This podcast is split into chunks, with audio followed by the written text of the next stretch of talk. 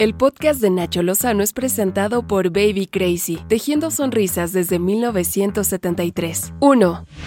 Padres de niños con cáncer denunciaron ante la Fiscalía General de la República, sí, al subsecretario de Salud Hugo López Gatel por los delitos de genocidio, comisión por omisión y discriminación ante el desabasto de medicamentos y la falta de quimioterapias, así como por llamarlos golpistas durante el programa El Chamuco de Canal 22. Esta idea de los niños con cáncer que no tienen medicamentos, cada vez lo vemos más posicionado como parte de una campaña más allá del país, sí, claro. de los grupos de derecha internacionales que están buscando crear esta eh, ola de simpatía en la ciudadanía mexicana, ya con una visión casi golpista. Por su parte, el Instituto de Salud para el Bienestar INSABI confirmó a través de un comunicado la distribución de 30.000 unidades de medicamentos oncológicos en el país y aseguró que el abastecimiento está garantizado. Esto luego de que decenas de familiares de niños con cáncer protestaron en el Aeropuerto Internacional de la Ciudad de México. 2.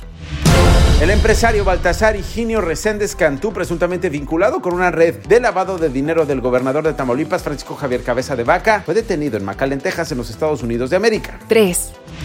Morena celebró el tercer aniversario del triunfo electoral del presidente Andrés Manuel López Obrador y lo hizo en el Auditorio Nacional. Y no, no, el presidente no cantó ni bailó como Luis Miguel. Hubo 4.200 invitados entre gobernadores en funciones, también los electos, alcaldes y otros funcionarios. El evento fue convocado por el presidente nacional del partido, Mario Delgado, a quien abucharon.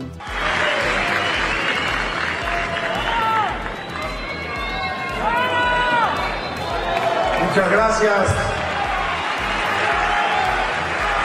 ¿Qué recuerdos? ¿Dónde estaban hace tres años? Hoy estamos de fiesta. Celebramos un día histórico. Hace tres años se inició el rescate de nuestra patria.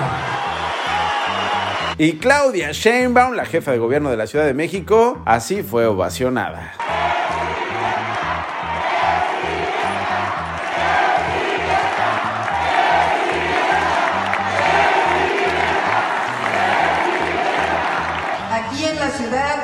Se ensañaron con una campaña sucia de desprestigio que fue calando en algunos sectores de la población, que fueron convencidos con mentiras y calumnias.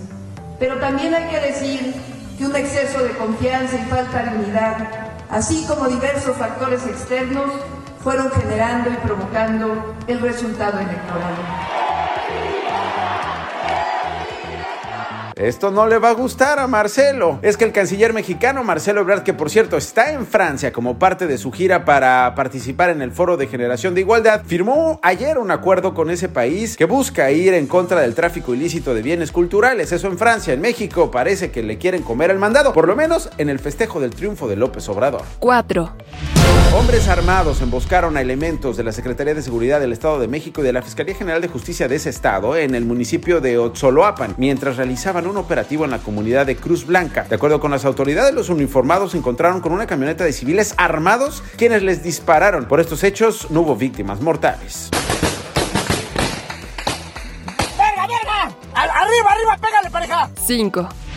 Autoridades de México se reunieron con integrantes de la Administración de Control de Drogas de la Unión Americana. Durante el encuentro se compartieron datos e información sobre el consumo y producción de drogas. Al final, se acordó establecer una mayor coordinación en la lucha conjunta contra los carteles que operan en ambos lados de la frontera. Estas fueron las cinco notas más relevantes del día con Nacho Lozano, presentado por Baby Crazy, tejiendo sonrisas desde 1973.